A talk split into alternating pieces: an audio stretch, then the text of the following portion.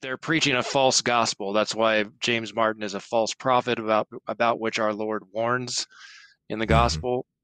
A wolf in sheep's clothing, and that's why we're discussing this because it needs to be um, firmly denounced and opposed. Good day, ladies and gentlemen. I'm here with my good friend Matt Gaspers, who I'm going to see you at the Coalition for Canceled Priests conference, correct? I wish I could say yes. Unfortunately, I'm not able to attend, but I, I if I would, I, I if I could, rather I would. It looks like it's going to be an outstanding lineup, and your talk in particular, and and my uh, my boss Brian McCall's talk is going to be excellent. So That's right. Brian's going to be there. That was my mistake. I knew Catholic Family News was going to be there, but I wasn't sure. But um, Go to thekennedyreport.com and visit the TKR store to see our new products Kennedy's Choice Beard Oil. You can use this on your beard to help with alleviating itchiness, dryness, and irritation of skin. And don't worry, no animals were used in testing this product except for myself. Use Kennedy's Choice Beard Balm for a softer, healthier, manageable beard that is made with natural ingredients. And trust me, I know a thing or two about beards. Visit thekennedyreport.com and check out the TKR store. The links for this are in the description. the only talk that's going to be terrible, we have to admit, is going to be Anthony Abate's. And, um, you know, Father Lovell, you know, I'm not telling you, forget you gotta, about it. I'm not telling you you got to go to confession, but there's certain things that are unforgivable, Father. No, and, and dis, despite his personality, Anthony's talk is going to be good, and it's got a great lineup. There's a thousand wonderful speakers there: John Henry Westen, Jesse Romero, uh, Liz Yore, um, Father Altman, Brian McCall, which I'm really excited about his. Uh, I think Dr. Kwasniewski is going to be there. My talk will be half decent, I hope, and there's lots more. So, Yes. Okay. So we're here, Mr. Gaspers, to talk about this silly film that uh, did technically come out last year, but it has been circulating uh, with Right. the sort of festivities of the season. And it is called Specifically by an outfit run by Father James Martin, who tweeted out they're going to be screening it later this month. I think somewhere in New York City, something like that. Yes, and this film is called Wonderfully Made. So I thought before we start talking about this uh, amazing piece of art, um, we could uh, watch a little bit of the trailer here. And I was saying before we aired, I'm not sure how copyright works. I'm going to play some of it. I'm not sure how it all works. Um, I'm sure your viewers will appreciate being spared the whole thing anyway. that is true. And uh, be patient with me, people. I, I uh, cut my finger. Goodness gracious, I think I have to take this band aid off. I cut my finger on um, grating some cheese. I was making cacio e pepe, which is a classic Italian pasta dish. And so I have this band aid on, so I can't use my mouse very well. So, anyway, first world problems. And um, okay, so here's a bit of the trailer. And I just want to make sure that we have all the audio coming through here. Uh, yep. And um, okay, well, cl- you'll get the feel from this bit. It is a father and a mother creating a family. That's what was ordained by nature and nature's God. Historically, in the Catholic Church, LGBT people have been largely invisible. Homosexual activity is sinful.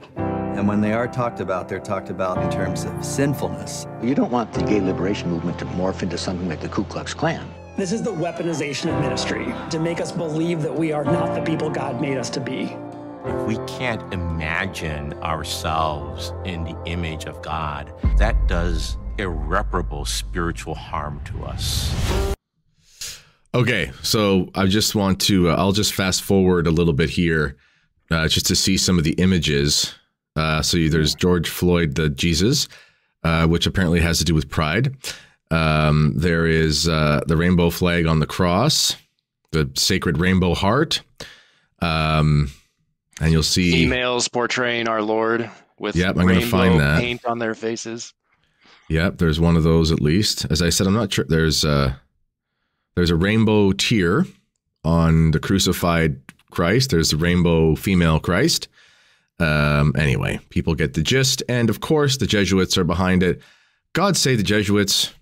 You know, um, must be terrible for Father McTagg, who is an excellent priest and an excellent theologian and a wonderful radio host, to be associated with all this. There are some good ones left, but sadly.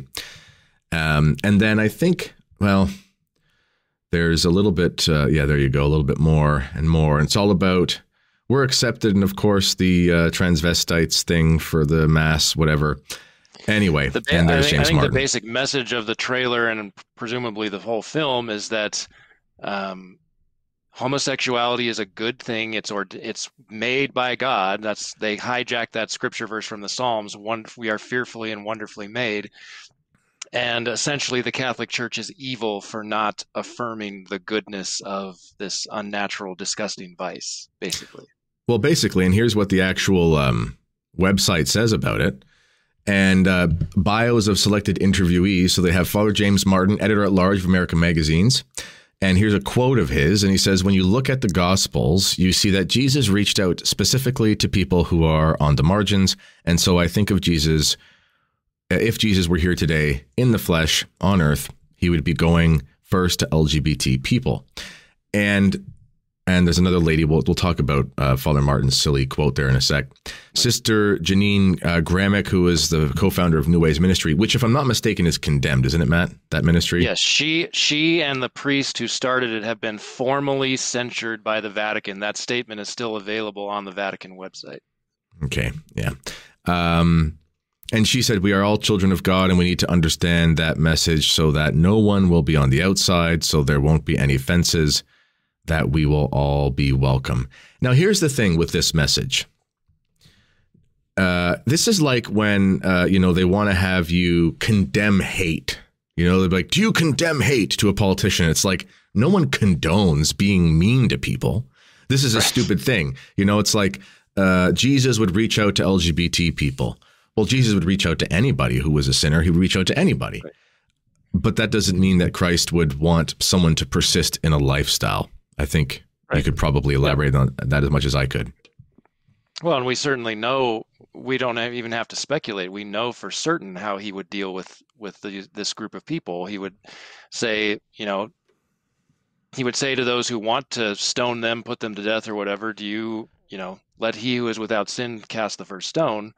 But he also would say to the the person in the the situation of sin, you know, I don't condemn you, but go and sin no more. Not I affirm you in your sin we know that he would not say that. So Yeah. they are they're preaching a false gospel. That's why James Martin is a false prophet about about which our Lord warns in the Mhm. gospel, a wolf in sheep's clothing, and that's why we're discussing this because it needs to be um, firmly denounced and opposed. It's also uh, it's terrible theology. Like not just is it, uh, you know, I kind of joke like, you know, wouldn't it be nice to live in an age where we had intelligent heresies? We don't even have good heresies anymore. You know, Arianism, you sink your Right. teeth into it and you go, that that Arianism, there was some smart people behind that. You know, um, you don't take it with kid gloves. But this is like, it's not even, it's anti-natural law. So Right. this idea that um, you know, if you watch the trailer more, it goes through this idea that this is how we're made. Listen, we're all made fall. We're all made, and we're fallen. Right. Um, exactly. So all of us have proclivities towards sinful behaviors, but those sinful behaviors don't become the thing that we identify ourselves with. And, And one one line I just want to mention that I re- just recalled from the trailer, uh, Father Martin, I think it's toward the end, says something to the effect of, "To persecute LGBTQ persons is to persecute Christ." And obviously, we don't want to be unnecessarily rude or or hateful or whatever that kind of thing, but we can't. He, what he wants that to mean is that you can't speak against their vice, or else you're hating them and persecuting them. That's what he means. yeah, like you might as well say, I mean, Christ says that, you know, the, let the little ones come to me. My children are wonderful, but they're sinful little buggers sometimes. Like, you know, I mean, goodness gracious, a five or six year old. I mean, uh, this morning, what were they fighting about? They took an old umbrella, uh, sand, you know, beach umbrella and used it as a holster for the sword, which was an old piece of a flagpole and broke the beach umbrella thing. It's like they've just broken our beach umbrella because they wanted to play swords. And it's like, well, you know, they're above the age of reason. They did do something wrong. So, I mean, I had to tell them not to. Am I persecuting them? No. Am I going against Christ saying, let the little ones come to me? No. Someone could make the argument, well, that's how they were made. Well, of course, that's how they were made, which is why we have grace to make us better because we're not good how we're, I mean, we are good insofar as God creates us in his image, but because of original sin, we do have a fallen nature. So are we good how we're made? On the one hand, yes. But we're bent, we're broken, so we have to be perfect. This applies to everybody for every proclivity. Yes, absolutely right. Okay, but how do we get here? Well, there was a man named John Vennari who you knew. I never knew him personally. You obviously knew him very well. Um, I did work with the Fatima Center for a while, but after his passing, and you did send me this wonderful um, clip of his, and I'm going to play this here. Um, and this is um, this is John Vennari talking about basically how did we get to this point where the Lavender Mafia could be uh, at such a place of prominence in the church. It was actually one of the last conferences that he was able to do before his illness really overtook him. This was in July of 2016 at a Fatima Center conference. I was there as well as a speaker. Um, so yeah, John's talk was excellent. It was called the Fatima and the Forces of the Antichrist, but he subtitled it the Social Kingship of LGBT. you know, he did look gaunt in this. Uh, you can yeah. tell that he, but uh, he was already getting sick. He hadn't yet been diagnosed with the cancer, but he was having the the stomach issues at the time. You know, men like him, uh, Michael Davies, he suffered a cancer late in his life too. And there's just something, uh, or not that late, but in his 60s, you know, there's something about right. um, these really, really incredible men who fight for Catholic tradition. It's almost like God sends them some sort of cross to bear for uh, for the church. So God be praised for giving us John Vennari. But um, in any case, I'm going to play this uh, clip from him here, and I'll just make sure it's on the screen. There we go. and so called same sex marriage is now not only accepted, but vehemently defended by so many individuals. Now, there are many contributing factors, not the least of which is the strategies of the homosexual activists themselves. And our focus here will be on the effective tactics employed by the homosexual movement clearly spelled out in a 1987 landmark article called The Overhauling of Straight America. It was written by homosexual activists Marshall K. Kirk and Erastes Pill. Uh, Pill was the pen name of a man named Hunter Madsen. Both of these men were highly trained. Kirk was Harvard educated, uh, educated research in neuropsych- uh, neuropsychology and Madsen had a doctorate in politics from Harvard and was an expert on public persuasion tactics and social marketing. And it is said that this article, The Overhauling of Straight America, has become the Bible of the homosexual movement. What it does is it, pre- it, pre- it presents the strategies, first, to make homosexual more acceptable by Americans, and secondly, this is very important for us, to demonize opponents of homosexuals. The entire campaign, of course, is not based on intellectual arguments, but on the emotional manipulation of the public. Uh, Kirk and Madsen later expanded these principles into a 398 page book called After the Ball How America Will Conquer Its Fear and Hatred of Gays in the 1990s. This was published in 1989. But for now, I'm just going to focus on this 1987 article. And in order to convey the true spirit of the piece, I'm going to rely as much as possible on direct quotation. So no one can say that I'm, these are my words. This, I'm going to say exactly what they said. Now, Okay, so there is John Vennari breaking down that there has been a concerted movement to sort of normalize, uh, you know, behavior that's against the natural law and teachings of the church. Could you elaborate on us? He, this is just a short clip, but sure. could you elaborate sort of what he got to in that talk? Absolutely. It just if folks are interested in watching the full talk, it is available on the Fatima Center's YouTube channel. If you search for Fatima and the forces of Antichrist, it'll come up. But basically, what John goes through is, as he said, this 1987 article, which is called The Overhauling of Straight America, which is available online. If you search for that, Google that, uh, you'll find it. So the article begins by saying the first order of business is desensitization of the American public concerning gays and gay rights. To desensitize the public is to help it view homosexuality with indifference instead of with keen emotion. The article goes on ideally, we would have straights register differences in sexual preference the way they uh, register different tastes for ice cream or sports games. She likes strawberry and I like vanilla. He follows baseball and I follow football. No big deal. Uh, and it goes on, at least in the beginning, we are seeking public desensitization and nothing more. We do not need and cannot expect a full appreciation or understanding of homosexuality from the average American. But I think we have gotten to that point now after the last 30 to 40 years of this campaign. And this article essentially, the authors lay out a six point plan. I'll just read the, the headings. We don't have time to go into all the details, but as I said, if you search for the article, The Overhauling of Straight America, you'll find it online. So, uh, point number one, they say talk about gays and gayness as loudly and as often as possible. Number two, portray gays as victims, not as aggressive challengers. And I think, I mean, they, they're still portrayed as a victim class, but I think they are getting more getting less um, embarrassed about portraying their more aggressive side, as we've seen, you know, with this recent incident with the LA Dodgers, the Sisters of Perpetual Indulgence, all of that garbage. Uh, number three, give protectors a just cause. So, in other words, the straight, as they would say, people, the vast majority of, of humanity, you need to make them think that they're protecting this persecuted minority. Number four, make gays look good. Number five, make the victimizers look bad. That's what John was talking about. Demonize the opposition, which is also straight out of the Communist uh, Manifesto, Saul Alinsky's uh, Rules for Radicals.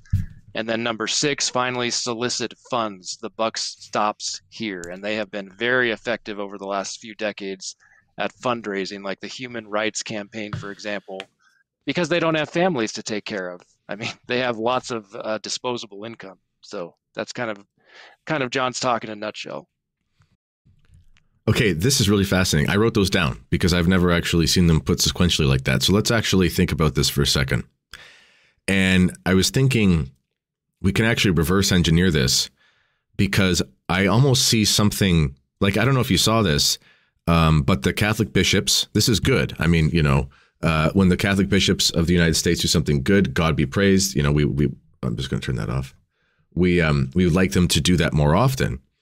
Uh, but they actually did do something good, and um, they came out with a statement against the LA Dodgers event. Did you see this yet?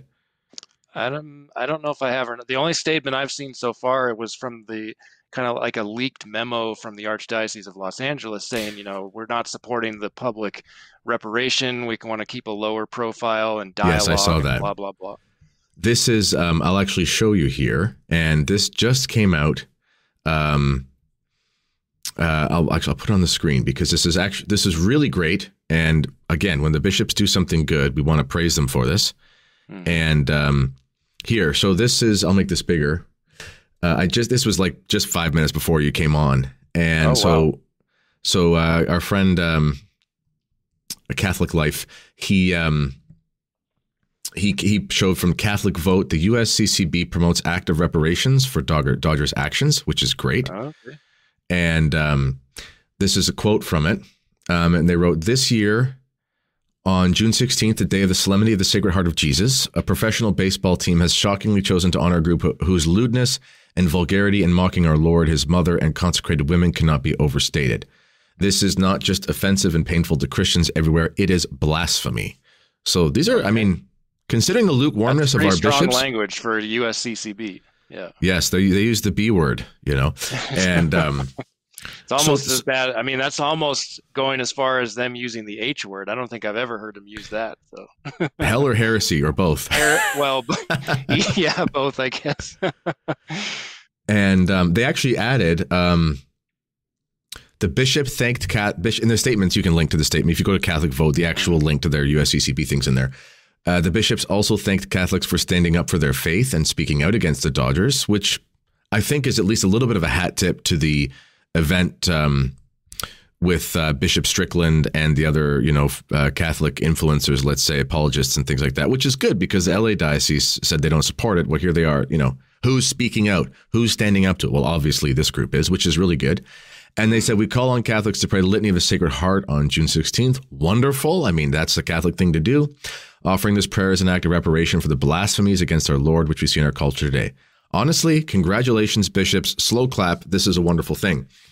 And um, but anyway, so we saw this, and um, I was thinking that um, we're starting to see, even though things are bad, on the one hand, I think we're almost starting to see this plan that this, you know, I wrote down these these six points. We're almost starting to see a fulcrum switch because also, I don't know if you saw this, but uh, Charlie Kirk uh, put it out on blast on Twitter that Starbucks is actually reversing their pride decoration policy. Starbucks, and you know, I used to work at Starbucks. It's funny. I used to work at Starbucks. Um, I'm 35, so I was grade 11, 12, and a couple years in university, whatever it was. And um, so I worked there from, I think it was like 20, 2004 to it was 2004, 2005, yeah, 2004 to um, you know 2009 or something like that, somewhere around there. Mm-hmm. And it's funny when I started there, it was nothing like the Starbucks it became. It was just kind of like a cafe thing. It wasn't right. really woke. It was really nothing. It was just coffee. It was whatever. And then it became this stereotypical right. thing. And um, Starbucks went real woke. And now they're saying they're going to take down their decorations in the middle of Pride Month. That is bananas. And the reason is I think this is happening. Point number six on this list solicit the funds. It's all about the money, ultimately, or at least hugely about the money. And we saw what's happened with Target, Bud Light, and so forth. I mean, we're talking about companies losing a lot of money. And Starbucks is probably reading the tea leaves and saying, we don't need this. What do you think? I think another point to consider is that I think they've they've overplayed their hand in the last maybe 10 years or so. People are just getting fed up with it being shoved down their throats and in their faces all the time. It, they've mm. taken it too far. I think back in the 90s, the early 2000s, when, you know, like show, I think John even mentions this in his talk, like the show Will and Grace, kind of yes. a soft push of homosexuality like that yes. was a lot more palatable.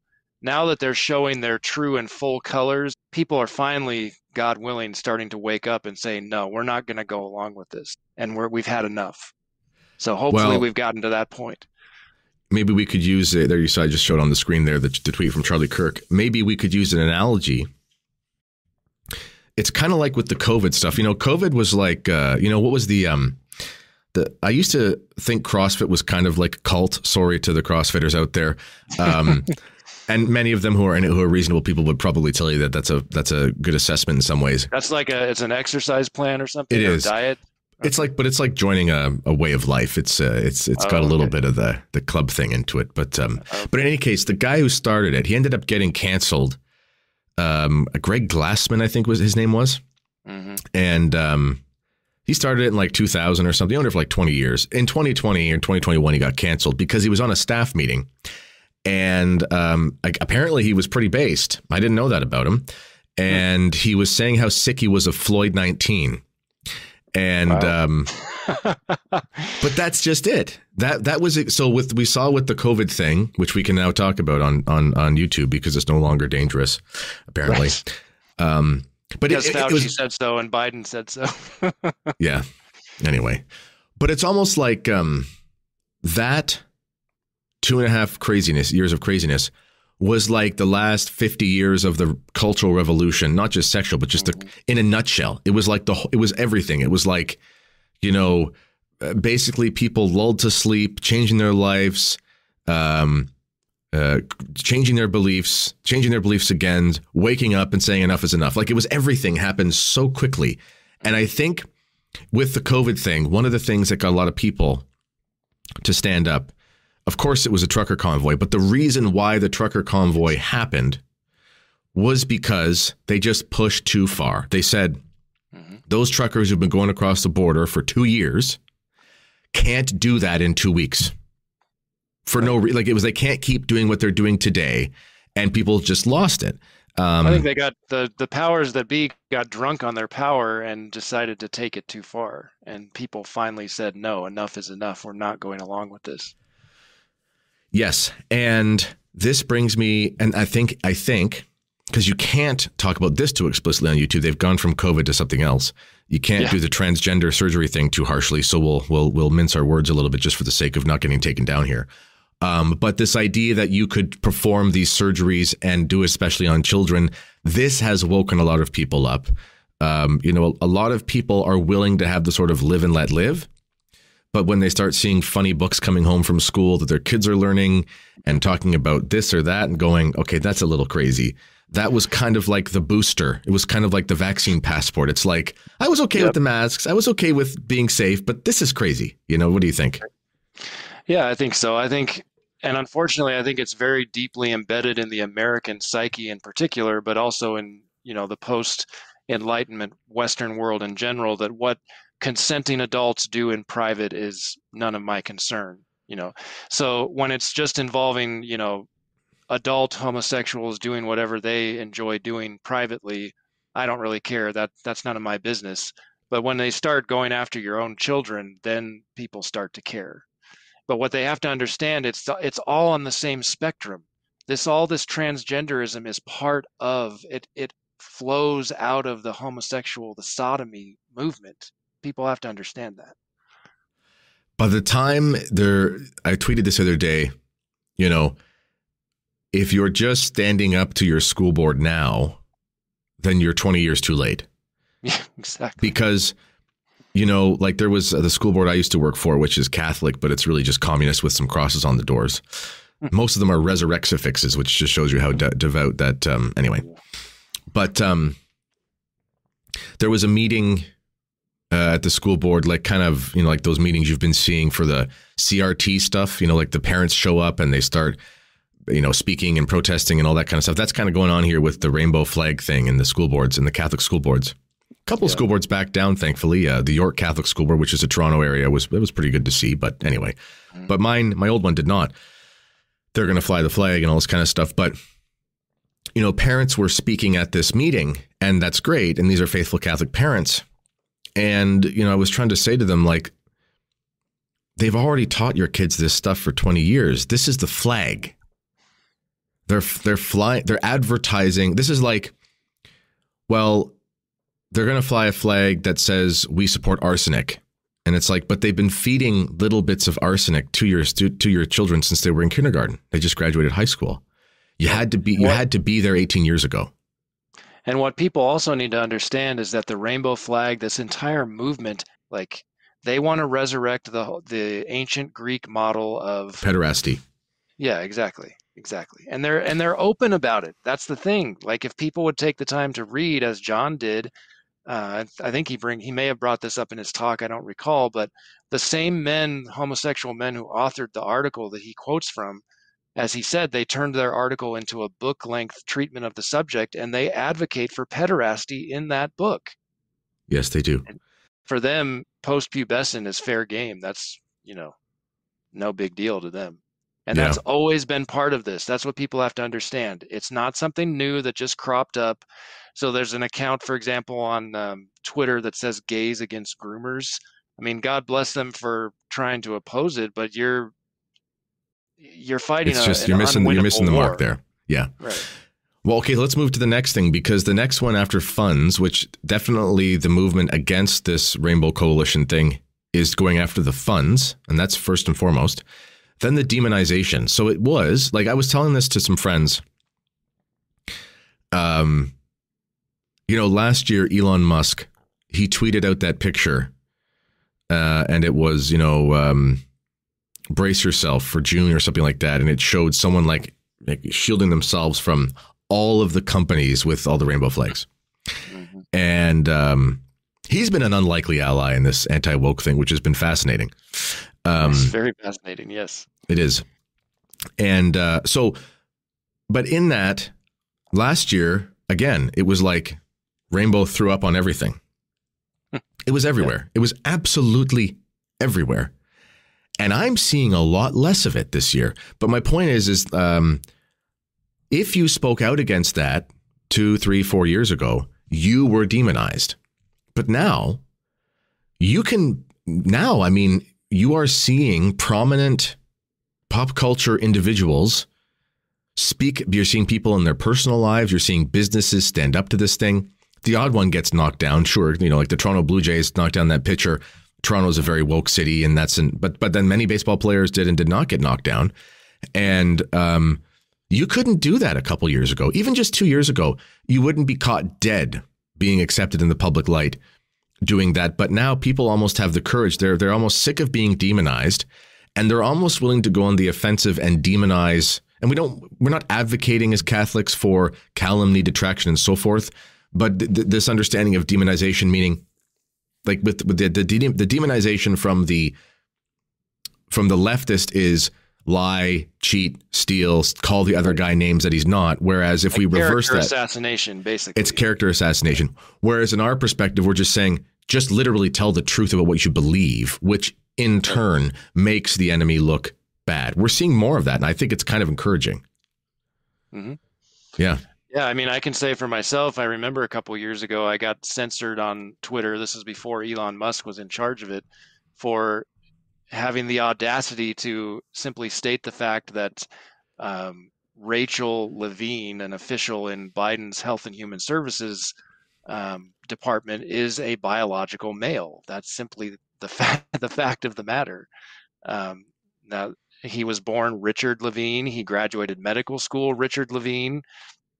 After he was after having been married and fathering children, he decided to become Rachel.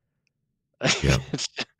and I got censored for that. But that kind of stuff since Elon Musk took over, I think that's kind of a thing of the past, as far as I know. Yeah, maybe yeah. not, maybe not completely, but it's certainly much better than it was before he took the reins. It's much better, and you know, I can just tell you, I mean, just going out and about, I've seen way less of this stuff. Um, it's mostly individual shops choosing to do it now, whereas a couple years ago it was like every you know downtown business council said we're going to put flags on every flagpole or something like that. But I'm actually seeing a lot less of it. Um, okay, and here's the next one in that list: make basically make the pro LGBT folks look good. Well, now again, the opposite's kind of happening. Um, we're seeing the parents who are standing up to this in their school boards.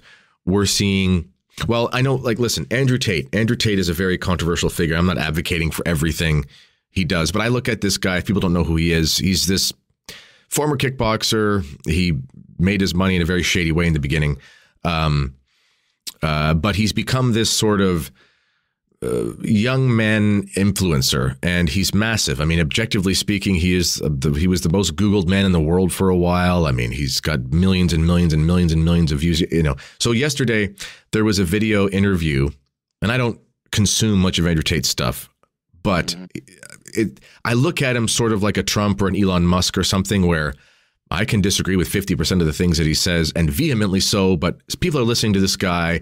He seems to be the enemy of my enemy. Does that make him my friend? I'm going to see what he has to say. I'm just, you know, just objectively. So I listened to his interview with uh, the PBD podcast, Patrick Bet David, which is a decent show. It's kind of like Joe Rogan without all the f- filth and stuff, but interesting guests. Same kind of thing. You can listen to interesting people from from weird walks of life. And they talked for like five and a half hours. And this is a guy who is adored by millions and millions of people all over the world. He has international reach, I mean, huge. And he's vehemently against this stuff. And the younger generation is vehemently against a lot of the men, especially, are wildly against the rainbow movement. I mean, it's sinful in some ways the way it's talked about. I mean, people start almost becoming like uh, identity politics in the opposite direction, which is not good. But nonetheless, I'm I've seen now it's like this guy, this Andrew Tate fella, is he's he's Tucker Carlson level big, maybe even bigger internationally, and he can just make he can get hundreds of millions of views on reels and whatever. Basically, saying things that sound like Catholic teaching against homosexuality, but with a lot of gusto and swearing in them. And it's almost like it used to be make the will and grace people look good, but now it's almost like you're looking cool or almost like a culture hero if you're the opposite. Have you seen something like that? Yeah, I think it's becoming more acceptable to finally. St- I think again, I think the they've really uh, the the movement has really overplayed their hand with pushing the transgender stuff. I think also Matt Walsh did an excellent job with his documentary right. film on the subject to really open people's eyes and and congrats to the um, I forget it. So he was a man. Um, he is a biological male, but tra- transitioned into a, or no, he was biologically. She was biologically female. He try, I get confused. she was bio- The math is difficult. transitioned, you know, as trying to become a man, and she admits in the film, "I will never be a man." I forget I forget the person's name, but um, right, waking people up to the fact that they are going after your kids. This is all about money again. This is a huge price tag with every surgery, every. It's basically making people lifetime customers of big pharma with lots of complications, et cetera, et cetera. So congrats to Matt Walsh on the film. I'm glad that he was able to screen it. Um, what was that? A couple weekends ago on Twitter. On Twitter, public, which obviously would have never happened prior to Elon Musk. So. And how many views? Do you know how many views it got on Twitter? I don't remember the exact count. I know it was a. It was in the millions. It was a. It lot. was almost 200 million. Wow, that's insane. And yes, you know, it is. Um, now I know how views work, as you you guys have a YouTube channel as well. Obviously, that doesn't mean unique viewers, and it doesn't mean they watched it the whole way through it. Now, I probably right. clicked it three times to just watch a part of it, so I count as three views. But right. we're talking. You, you think people sitting with each other watching it on the laptop, on the phone, with friends, whatever. We're talking hundreds of millions of people at least looked at this thing for a little bit.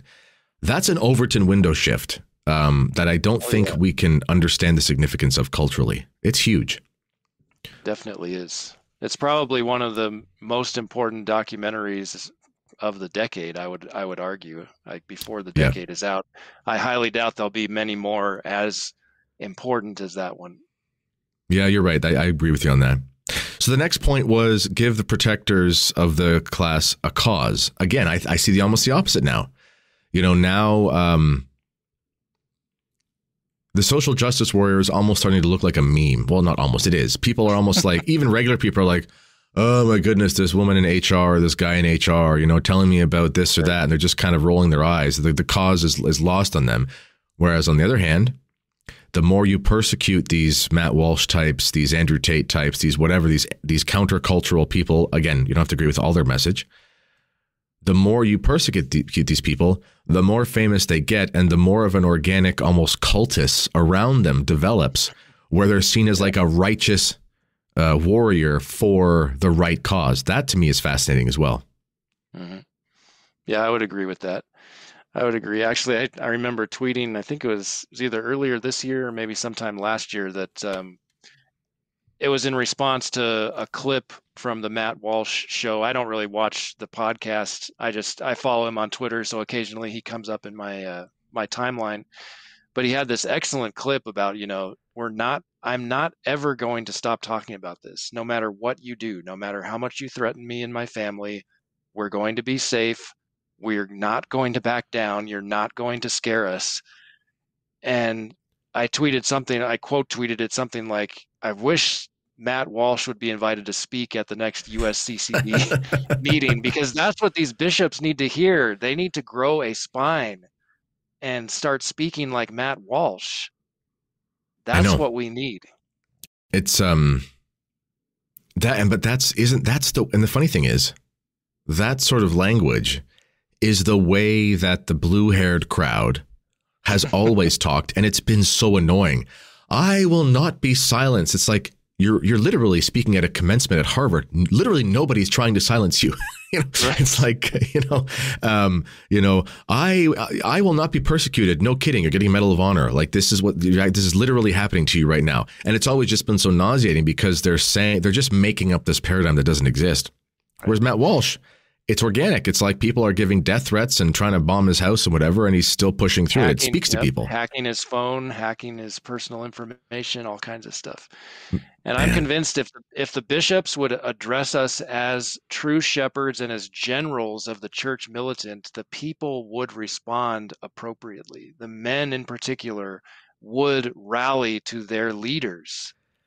They're ready. They just need them to lead honestly, um, I think it was an old TNT episode. Um, that what was that kid's name from C- Covington, Kentucky? Oh yeah, I, I know. I um, it's right on the tip of my head here. I just can't think of it. He ended up getting a big settlement from CNN or whatever it was. Um, they, anyway, they went after him, calling him racist or whatever for his for nothing. You know, he was literally Sandmann, just that's it. Nick Sandmann. Sandmann Nick Sandmann. And um, so that's near Cincinnati, not too far in, in Kentucky there. And um, I remember on the TNT episode, I think you know the, the Tim and Taylor, um, they were basically saying bishops, like we're ready to go to bat for the Nick Sandmanns of the world. You called a crusade, and we'll be there tomorrow. That was basically the message, and that's where Catholic men are. I mean, here we are. We both have you and I both have children.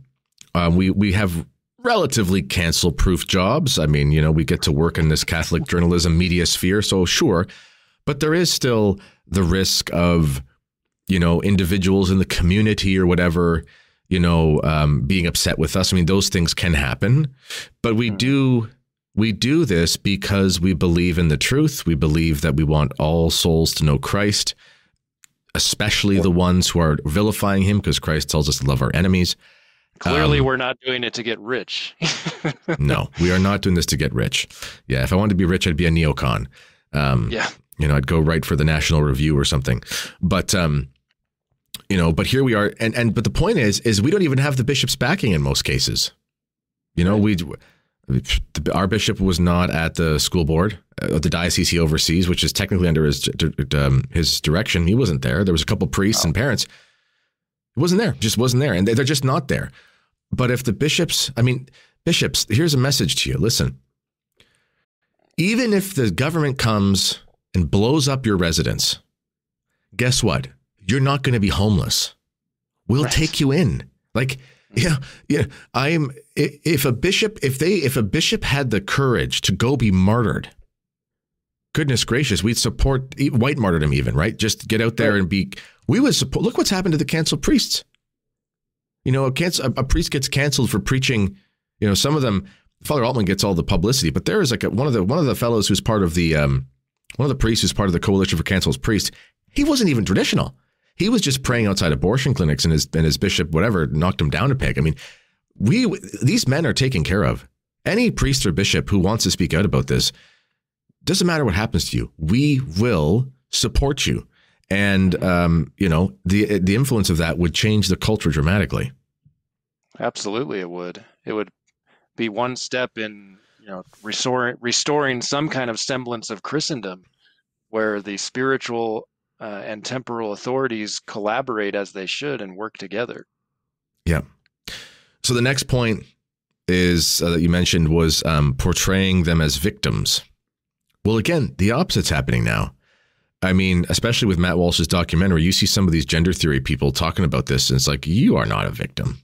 You're like a weird postmodernist guru like hypnotist. Like there's just you know like you are if intentionally not an outright predator, if not an outright predator. Yeah, yeah, or a Satanist or what. I mean, there's just so much going on there. Whereas now, again, it, Matt Walsh is a legitimate victim. You know, mm-hmm. um, you know, uh, again to bring it back to this Andrew Tate fella. Again, people can take or leave some of the stuff he says, but the the the persona that people are after is the fact that they put him in jail and because of what allegedly because of what he says, and he you know they create a martyr, and uh, the, the, victim thing works both ways, and it's very powerful.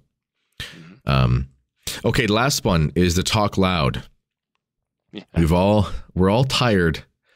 we're all very tired of all the loud talking, but now we're starting to finally see the loud talking in the opposite direction. We are going to see this Rosary March, which is going to be real big in LA. Bishop Strickland will be there.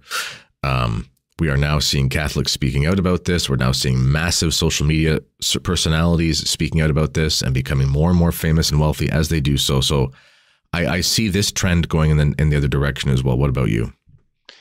Yeah, just one thing that comes to mind that we should promote. Our our friend at the Lepanto Institute, Michael Hichborn, has just released a huge, massive monumental report on I think it's called Common Spirit Health. It's the largest Catholic health organization or like provider hospital network. I forget the correct lingo for it, but um, I think in the United States, in the entire United States, the biggest Catholic healthcare provider in the United States, and he's exposing their their horrific transgender policies and uh, support for that whole movement, including the mutilation and the surgeries and all that kind of stuff.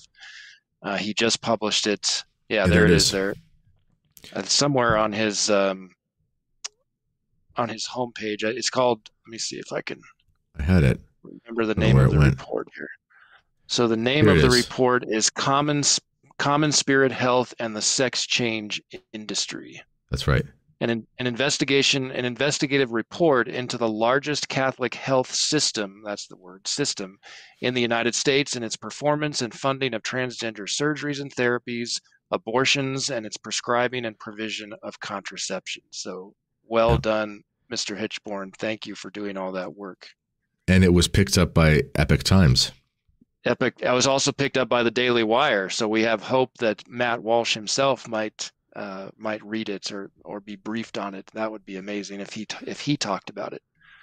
Well, we know we know thousands of people more will read the report because of the publicity, nonetheless. So, um, so this is a really good thing.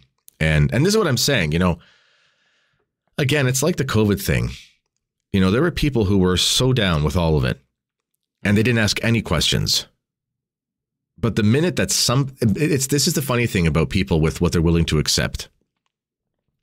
It's like the analogy of a dam with a crack in it. You know, the dam is up, and as long as there's no cracks at all, they don't even think about the water. They're like, whatever, it's there, it's fine. But as soon as there's one crack, then they go, why is there a crack there? We have to fix the crack. Oh no, look at all that water. And you know, we're going to we're going to be flooded if we don't do something. It was the same thing with the COVID thing. It was, I don't care, get your vaccine, whatever, whatever, whatever. And it's like, wait, booster? Wait, my, my brother-in-law can't go into a restaurant and he was able to go in like, this is stupid. And then it was like, hey, maybe those people talking about injuries weren't insane.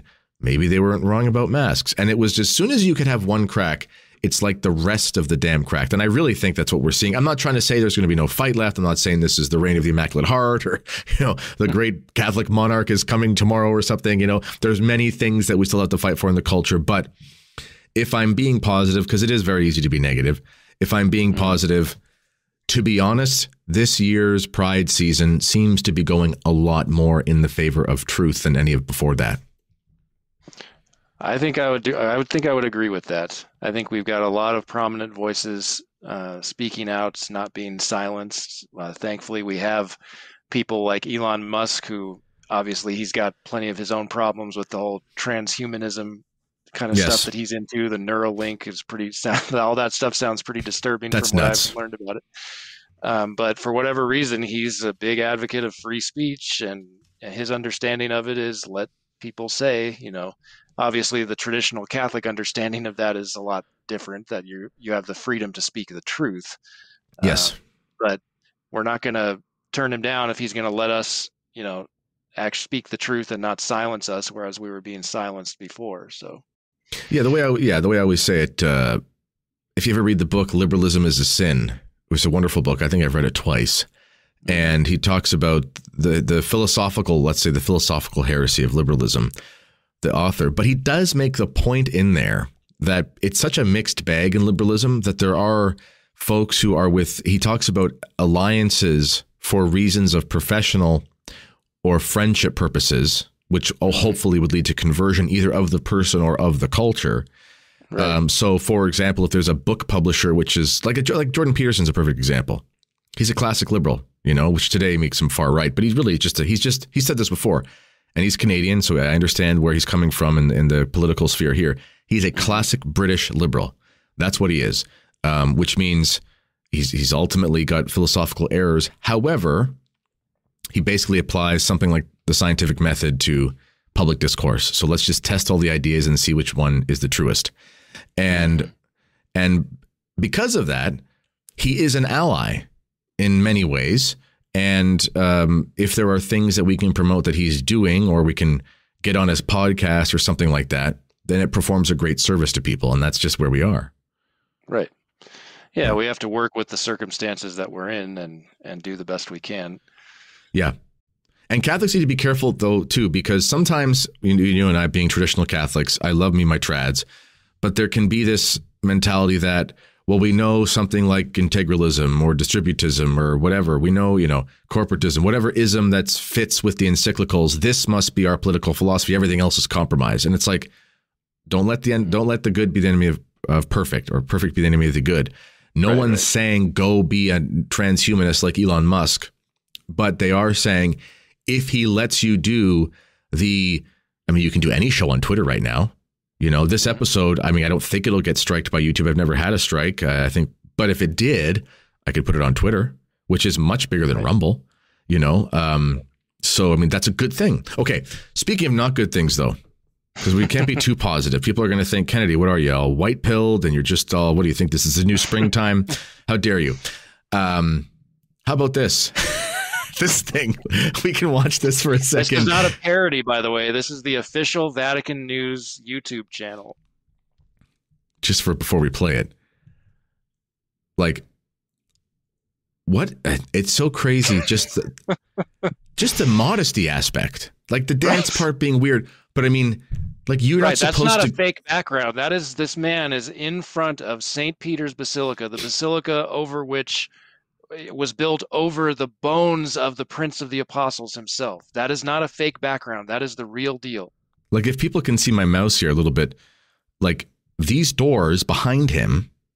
I I haven't been to the Vatican in like 20 years or something, but or however long it's been, and maybe not 20 years, but about that. But you can't go in those doors without a shirt on. You can't go in those doors with with a with a tank top on, let alone without a shirt on. This is anyway, it's just crazy. So anyway, let's just see what this uh this performance that was seen by dozens of adoring fans. Yeah, Well, let's see how good it was.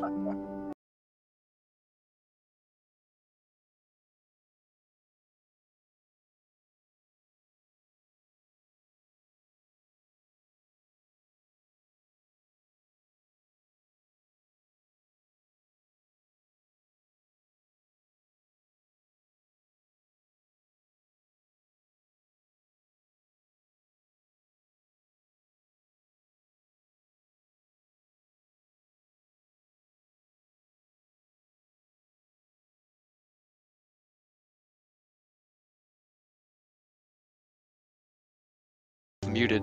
So the I was just saying the aerial view of the audience is the best because it shows that probably 80 to 85 percent, if not more, of the seats are empty. It was a total flop. Thankfully, so Yeah, it was. Anyway, so there's that guy So- doing something strange. And right. so, So, this is an, apparently an Italian, well-known Italian dancer named Roberto Bel, uh, Bolle, B-O-L-L-E, who is an active, open homosexual. He was invited to perform at this event called the World Meeting on Human Fraternity, uh, which was held on June 10th, so over this past weekend. And my question to Pope Francis and the Vatican, whoever organized this ridiculous event, which it was basically like a variety show that went on for almost five hours. Terrible. it was terrible. a woman singing the song from Wizard of Oz or whatever. yep, yep.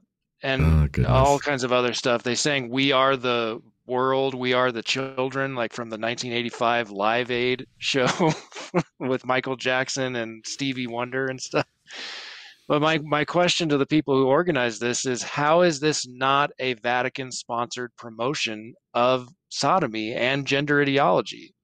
You, there's no way that the the organizers could have been ignorant of who this man is and what he stands for. I mean, of course, but also, how is it not a Vatican sponsored event of just really cringe bad art? oh yeah, You exactly. know, I mean, it's just like I think about. I'm just let's just brainstorm here for a second, Matt. Like, we work for the Vatican. Okay, we're not cardinals; we're lay people, and we're in a meeting, and we're like, okay, how are we going to promote this Freemason religion? Come on, guys, come on, let's let's make everybody Freemasons. I know. We'll have an old lady sing somewhere over the rainbow. We'll have a choir or a recording, whatever it was, sing the song that they sang about AIDS in 1985, with people holding hands and walking around an empty an empty square. and then we'll hire a guy to do interpretive dance with no shirt on. And for sure, people will just they'll flood to the church after this. I Whose mean, like, benefit was that for, by the way? I, I cringe to think about that. But this is what I'm Uh, saying is like it's not even a good event. right. Like I if, know, if you're gonna I do know. something secular, why don't you do it good? like Right.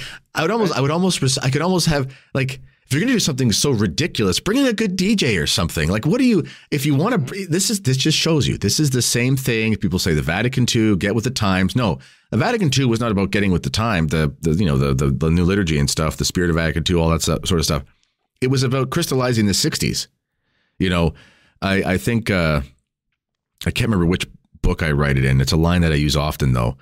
But you know, they wanted us to sing along with Peter, Paul, and Mary, and I don't mean the biblical ones. You know, um, the the it's the, like the the fact that they had people singing "We Are the Children" shows that they don't even know how old they are.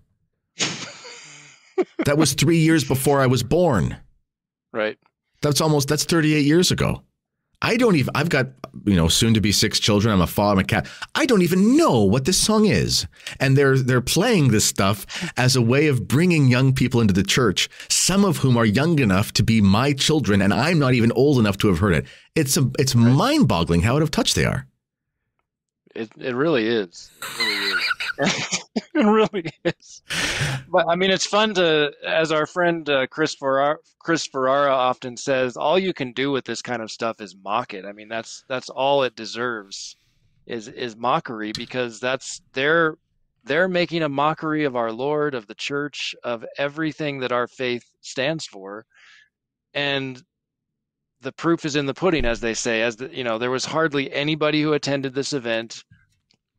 Um, it, it's just pathetic. And i'm glad that it wasn't well attended because it shouldn't be well attended. It's it's horrible.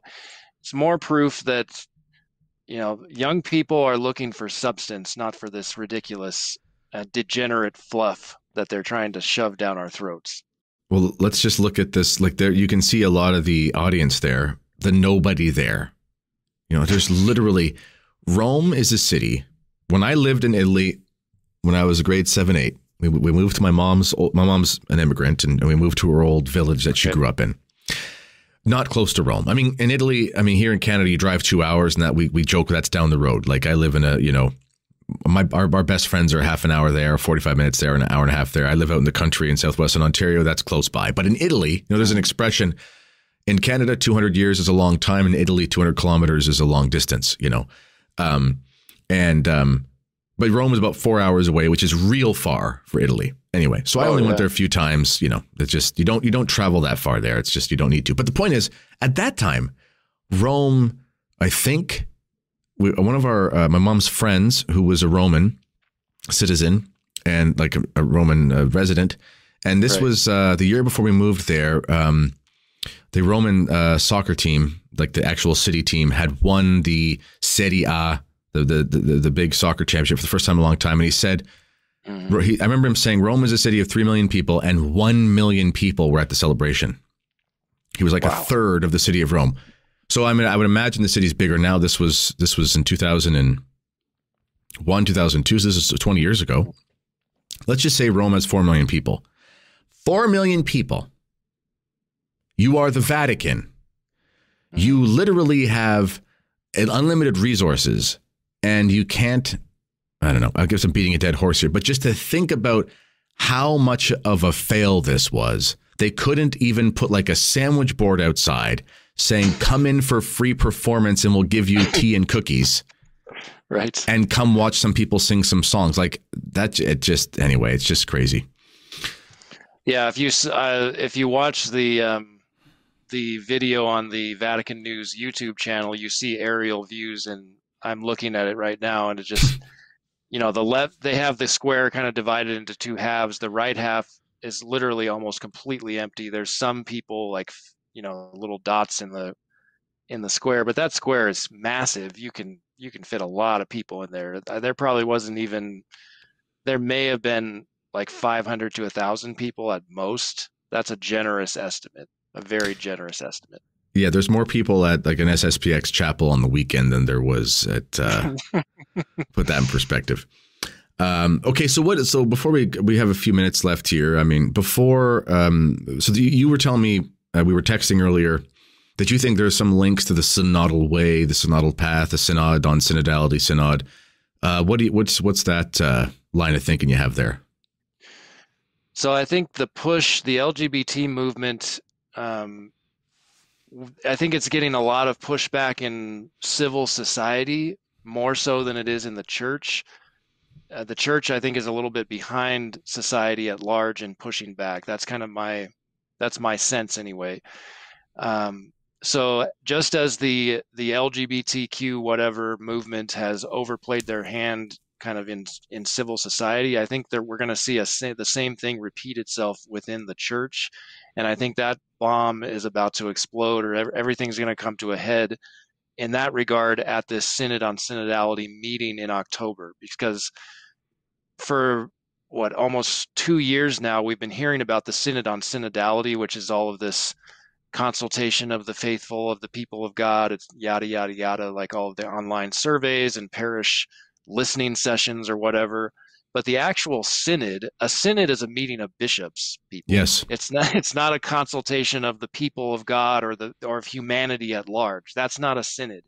A synod is a meeting of bishops under the headship of the bishop of rome. And that meeting is going to take place this coming october the first of two. Francis has said there's going to be a second such meeting in october of 2024 whether or not he will be around by then, only God knows. His health is certainly not getting better. If anything, it's it's getting worse more quickly. Yeah, he's having surgeries but, all the time now. Yeah, and he's had a significant portion of his colon removed for mm-hmm. a couple going on a couple years now. So that's and he's having as a result of that, like the scar tissue is recreating mm-hmm. bowel obstructions. I mean, that's not. He doesn't have a lot longer left. Like we're talking maybe a couple years at the most. Yeah, I think. So who knows if he'll be around for that? But I think October of this year, it's this whole situation with the LGBT stuff in the church is going to blow up, and hopefully people are ready to stand up, including bishops, including cardinals, and say enough is enough. Sodomy is a sin. We're not going to take it anymore. We're not as that old speaking of the, the 80s, song. that song. We're not gonna take. It. Yeah, use that song at the next. Uh... uh, at least it has some sort of theological meaning to it, you know. Um, so and the, the evidence for all of this is in the synodal, the official synodal documents. You know, you had the mm-hmm. um, the United States. So all of this, these consultations ultimately worked their way up to diocesan chanceries, and then mm-hmm. the chanceries had to send them to the USCCB or whatever bishops' conference, wherever you are in the world, and each bishops' conference had to uh, generate a summary of what was collected. And virtually across the board whether it was organic whether people were actually saying this or whether they just put it in there because they want it in there i don't know. But pretty much across the board but especially in the western world lgbtq stuff is very prominent. I'll just give you a very small sample from um, let's see this document is the working document for the continental stage. So be, when they were doing all the, the continental meetings of various uh, bishops' conferences, it was the template for those meetings. I wrote an article about this for Catholic Family News at the beginning of this year. It's available at CatholicFamilyNews.com. What's the title of that? I'll, called, I'll, pull it up on the yeah, screen here. It's called Continuous Aggiornamento. Synod seeks to preserve precious legacy of Vatican II.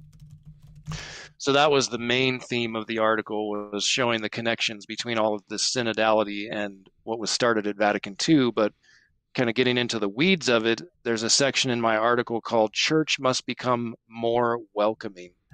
And I say in the in the article, recalling the document's central theme, enlarge the space of your tent, which is a verse from the book of Isaiah the text, meaning the working document, also says the church must become, quote, a more welcoming space for all, including those whose, quote, loving relationships objectively uh, violate divine and natural law. Here is a quote from the document.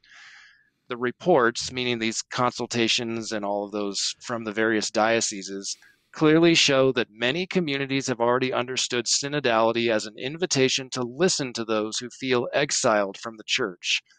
Among those who ask for a more meaningful dialogue and a more welcoming space, we also find those who, for various reasons, feel a tension between belonging to the church and their own loving relationships, such as, then they give a list remarried, remarried divorcees, single parents, people living in a polygamous marriage, that's a new one, uh, and LGBTQ people. Many summaries, the document states elsewhere, also give voice to the pain of not being able to access the sacraments uh, experienced by remarried and divorced uh, divorcees and those who have entered into polygamous marriages. I think the same applies for those living unchastely with mm-hmm. someone of the same sex as them. So they are really pushing hard. The the U.S. Uh, I think synthesis is what it's called is even more direct and explicit in regard to the LGBTQ stuff. So I think it, all of that is going to blow up at the October meeting. So it'll be interesting to follow that. Yeah, even right there where it says uh, loving relationships. Well, by the Catholic definition, love essentially means willing the good of the other. Right. Um, so there is no such thing as a loving relationship where, uh, in the technical killing sense, each other's souls. Yeah. yeah. Yeah, and we and saw this even their bodies, really, frankly. Yeah, yeah, and we saw this with the um, the synod on the family. I think it was Father Rosica, um, mm-hmm. who I know actually. I've met him, and he's uh, he was speaking in my diocese and at my school board and stuff. I mean, he's very close, very close connections, and and um, yeah. And I had wrote an article about uh, them, them trying to resurrect him in the Jesuits here in Canada. He's a Basilian, that doesn't mean he's a lot. I mean, it's not bazillion like the number Saint Basil, bazillion, and um, but uh, they they were trying to resurrect him, and we wrote an article uh, reminding everyone he was a plagiarist. They actually canceled his event, thankfully. But um, in any case, um, he was at the synod on the family, and um, uh, someone asked a question about sort of LGBT relationships, and his response was something like, Are you telling me you can't find something good, something human in those relationships? One of those questions that if you're good at rhetoric, it kind of stops the person because you're thinking to mm. yourself, and you're not expecting that from a Catholic prelate, but it's also it's equivocal. It's a false equivocation. It's like, you know, someone who is divorced and remarried. Let's just take that and take it out of the LGBT realm. Someone who's just divorced and remarried. That's objectively against church's teachings. That person also really likes to, you know, go and do gardening with their live-in boyfriend. It's like that's good, I guess, but that has nothing to do with the relationship, you know. Or you know, they help to, you know, save abused puppies. Okay, don't abuse your puppies. I'm, I like dogs. I've got a I've got a nice dog outside, and he's he's a good friend of mine. Don't abuse him, but like that doesn't validate the relationship. Or you know, mm-hmm. they have some sort of companionship. Great. I mean, people in, in gangs have companionship. People in the mafia have companionship. They're willing to die for each other. It doesn't yeah. validate the mafia. Okay. Correct. Um, it just shows the deep theological disorder that's so deep. So, what do you think, though? I mean, so you're thinking it's going to come to a head. If you had to play, you know, please, people, don't accuse us of of trying to summon the occult here. I'm using the term equivocally. If you had a crystal ball, what would you uh, predict about um, about the fall meeting. What do you think? Well, if it's if it's anything like you know the indications we've been given by leaders of the synod, like uh, Cardinal Jean Claude Hollerich, for example, who is the general yes. relator for the synod, and the general relator is essentially the liaison between the office of the Synod of Bishops in the Vatican and the bishops who come to Rome and are participating in the meeting. He's the go-between, so to speak, and he reports on behalf of the assembled bishops what they're discussing. He gives a report to the office of the Synod of Bishops, and the Synod of Bishops directs him, you know, the, okay, we need to take it in this direction or whatever. He coordinates all that. And he's, you know, there was video footage captured, I think last summer it was, of him telling he was doing a, a tour in the United States. Pretty sure that was last summer. And he was somewhere, I think he was actually in the Archdiocese of Chicago, coincidence? Yeah. Blaise, Blaise Cupich's territory. And he was telling some guy, and it captured it on film. I know LifeSite covered it. I we covered it on our show. I forget his exact wording, but essentially he was affirming. You know, he we he refused to categorically condemn homosexual behavior. Number one, and number mm. two, he said, "I am in complete agreement with Pope Francis." Implying yeah. Pope Francis is in complete agreement with me. With him, yeah. Yeah. So I think, yeah, it's definitely going to come to a head at the Synod in some way. And it's going to take some real courage. Just like um, I know Cardinal Burke and some other prelates tried to, they wrote a book length um, I forget what they called it, remaining in the truth of Christ or something like that. They tried to circulate it among the bishops who were there. Somehow, I think it was Cardinal Baldisseri at the time, who was the um, the head of the Synod of Bishops, kind of put the kibosh on that, and you know, railroaded that effort. So they they need to be organized. They need to be organizing now. How are we going to fight this? Because it's going to happen. Guaranteed, it's going to happen. They need to be organizing themselves now. It's the same thing that happened at the Second Vatican Council um, when you read and they've uncrowned him by Archbishop. Lefebvre, and he, I think he called it the the, bar, the Robber Baron Council or the Robber Council or something. Um, right. It's one of the chapters, and he explains the onslaught of leftist modernist propaganda, which was concerted. It was it was it was planned. It was strategic.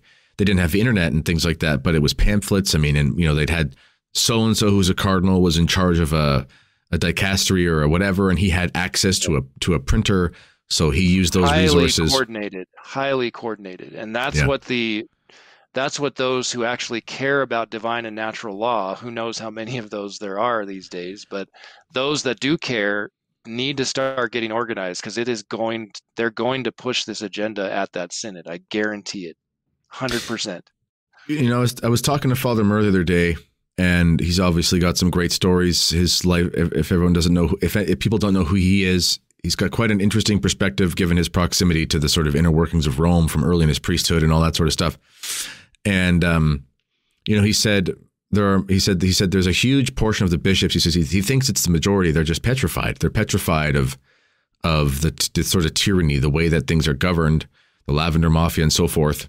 And often, what they do is they put these, generally speaking, conservative bishops into the. They put these priests as bishops because they're actually less effective that way. When they're priests, they sort of go around converting souls and things, and when they put them in bishops, they force them to be an administrator with the sort of Damocles over top um, which actually in a way is almost it's a very Machiavellian way of of, of doing things. Um, but I would say, you know, no, you're not going to win the heart of the Catholic people, generally speaking, right now over liturgy or this thing or that thing. It's just not something that people understand enough about. They're not. There, there are more general. Generally speaking, there are more conservative Catholics than there are traditional Catholics in the sense of those who go to church. Although it is the gap is narrowing. But this is an issue that is a win win for, I mean, if you're a mass going Catholic and you believe in the real presence, you account for those like, they're like 50% of the people that are in the pews out of that 15% that go to mass, whatever it is. Mm-hmm. If you are one of those, you are not with the rainbow agenda. Doesn't matter if you're trad, doesn't matter if you're conservative Novus Ordo or whatever, or Byzantine or Anglican Ordinariate. If you're one of those, and you and if you're a bishop and you want to have the Catholic support on your side, you will have it if you speak out against this. Mm-hmm. The actual listen, the Catholics that don't go to mass, their souls matter, but for the life of the church, they literally don't matter. Meaning they don't actually go, they don't actually contribute, they don't do anything. Right. The people in the pews who believe in the real presence and who go to mass, which represent about half of mass attending Catholics, they're 100% on your side. So you know, it's going to be interesting. This will be an interesting synod to see because this is an issue that crosses liturgical lines, it crosses cultural lines. You know, this this this this is a this right. is a Rubicon. We're in the area of natural law. This isn't That's even right. Catholic teaching per se. Yeah. I mean, this yeah. is simply natural law. Well, this is something. Even if you're a you might not even believe in the real presence because you're not a catechized Catholic, but you're but you're sane. You right. know, I mean, you just you you might I mean, be an this, Episcopalian. This is an issue that's important even to non Christians, frankly. If you're a yeah, a devout whatever, devout Jew, devout Muslim, devout whatever. Yeah. Although I don't think you can be an Episcopalian and believe in the natural law. I think that's against their religion now. I bet Tucker Carlson would surely agree with you. He roasted the Episcopal he religion at that uh, what was it, Heritage Foundation yes. lecture that he gave. What did he keep saying? He's like, I'm not, he's like, I'm Episcopalian. It's not even a real religion. I'm literally an Episcopalian. I have no right to an opinion, you know. Um, he was funny. Okay, Matt, this has been wonderful. Why don't you tell us what's going on at Catholic Family News? Sure. Well, at present, we're just uh, assembling the, what I guess, July newspaper. Hard to keep up. The months seem to fly by. Uh, right now on our on the screen, you can see our website displayed. We have a, an article on the Feast of Corpus Christi that I posted the other day uh, for that feast, and got an exciting uh, news statement coming out that we'll be publishing pretty soon uh, from mm. Archbishop Vigano. I'll keep you posted about that. But it's going to be going to be very good. Um, and then we, as you can see, a lot of the posts on the the website are our, our weekly news roundup uh, which we usually broadcast on Thursdays around 5 p.m. Eastern. Uh, that article that you see on the screen now, The Idolatry of Identity, is an excellent article by one of our contributors, John Monaco. So, highly recommend that one for, for the month of June in particular. Uh, there you can also see my exclusive report on my, the responses I got from the Archdiocese of Kansas City regarding the SSPX, which I was very pleasantly surprised how they responded to those. Yep questions. Um, so yeah, we we have the we have the monthly publication, uh, Catholic Family News, which is basically a magazine in newspaper form. If you yeah, you click on the new subscription. Make sure you go and subscribe, people. Please do, because our numbers are actually pretty low right now. We had a lot of issues during COVID because we actually the the physical paper is printed in Canada. Yeah. And we had a lot of trouble getting the papers across the border during the COVID situation, so our delivery was terrible, and I apologize for that. Just we had no. It was there was nothing the you could do about it. Had no control over the post office situation, but so this is yearly. This is a yearly subscription. That's correct. Yes. Okay, people, forty-seven. If you're in Canada, forty-seven bucks, forty-two bucks if you're in US. Goodness gracious! Don't buy three Starbucks drinks and get Catholic Family News, and you'll, you know, please. Actually, maybe do patronize Starbucks after they get rid of the pride decorations. But my point is, is forty seven dollars. That's like half your cell phone bill. You can get a subscription to CFN. Yes, and the nice thing, you get a physical paper. I, for one, like to have a physical book. For example, mm-hmm. I have a copy of Kennedy's oh. book. Thank you. Yes, you're welcome. I just like I like to hold a book in my hands. Me too. Uh, e e-reading is fine. You know, it's nice. It's good for research. I do it for research, but I don't want to sit down with an ebook. There's there's no substitute for a physical book, in my opinion, and the same thing is true for a magazine or periodical. It's just it's just different to have the physical thing in your hand. But if for whatever reason you're not interested in that, that's fine. We still have you covered. We have an e-edition of the full newspaper, which is typically 28. Here, I'll get a. I think it said 32. Example. I think it said 32 we it used to be 32 years ago, but we we uh, reduced it to 28 a couple few years back. We, okay. just, we need to update that apparently, but this is what it looks like to kind of give you an idea of the size and yep. shape. So full, you know, periodical sized pages, 28 full pages of that. Um, we have the full newspaper in e-edition format for only $32 for the entire year, and that's regardless of where you live in the world, because obviously there's no shipping involved yep. for the e-edition. But everyone who subscribes to the physical newspaper automatically gains access to the e-edition as well. Okay, so and you, you can if you don't like computers, which are listening, maybe, maybe you're a person who doesn't like computers, and your son is helping you listen to this podcast, so you you don't actually know how to do it. If you don't know how to do that, you can get your son to give you this address, and you can literally just send the form and the money Mm-hmm. to a physical address and get it that way. So there's no there's no reason you got to be techie. You don't have to you don't have to put in any credit card information. You can just get it the old fashioned way. That's correct. You can also call our toll free number that's on the screen 1 800 474 8522. And you can right even send me an email. It's uh, CFNMPG. So P is in Paul, CFNMP is in Paul G at uh, G yeah, at gmail.com. Sorry. That's all right. And you can find Matt on Twitter and so forth. He's there. And if yes. anyone, um, for anyone watching this show, if you want to, if you missed any of that or you don't know what to do, you can click the link in the description uh, of this show where you can contact me. We have an email sign up, and if you ask me questions about Catholic Family News, I'll set you, I'll hook you up with uh, the links and stuff and the contact for Matt and and uh, CFN. So a hundred different ways to sign up. You should sign up. Um, it's good stuff. And uh, the nice thing about these things, like I've got a ton of, oh, a friend of mine from church, he gave me like 70 magazines, uh, the Angelus Press magazine, but we also yeah. have one in Canada called Convictions. It was out of print for a bit and now it's back. It's just wonderful. I've got all these old magazines, just got them in this, you know, those old like, um, what do you used to call them? They were like uh, basically the magazine things you put in your living room and you have them beside the couch. Oh, a magazine rack, yeah. Yeah, and it was like you could pick it up and bring it to another room. It was almost like a little suitcase yep. with magazines. We have one of those, and it's nice because I can just leave those out. My kids, I mean, my seven year old doesn't read well enough for one of those, but it's just there. And it's like I don't have to worry about it. They can pick it up and I don't have to put them on a computer and they can just have information that's helpful. So I would recommend it.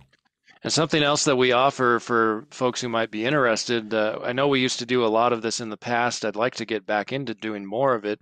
So if you you know are at a an SSPX chapel or a priestly fraternity parish or diocesan TLM, whatever, we offer you know you can purchase like a pack of 10 5 or 10 newspapers to leave out or to distribute amongst your your parishioners your friends at church so if you call the office or send me an email to inquire about that i can help you do that as well it's a nice way of event, helping to be a partner of ours in spreading spreading catholic family news kind of being a part of the apostolate an ambassador for cfn as i would say well, good. And I would even say extend that, you know, if you do men's group or anything, like anything where you've got Catholics who get together frequently, um, you know, if you got a holy name society or something, sign up, call Matt, figure it out. You'll get your, you know, your your group rate, whatever it is, whatever you do, and that way you can have something. So, okay, good.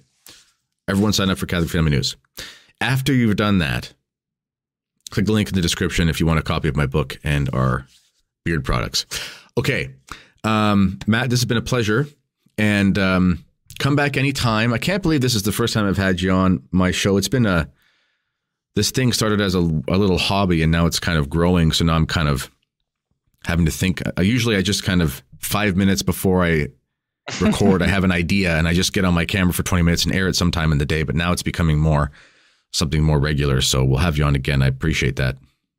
Oh, thank you. It's been a pleasure. All right. Well, ladies and gentlemen, let us know what you think in the comments. If you have anything bad to say, you can email Matt and just leave me out of it. And um, this has been the Kennedy Report. Until next time, God bless.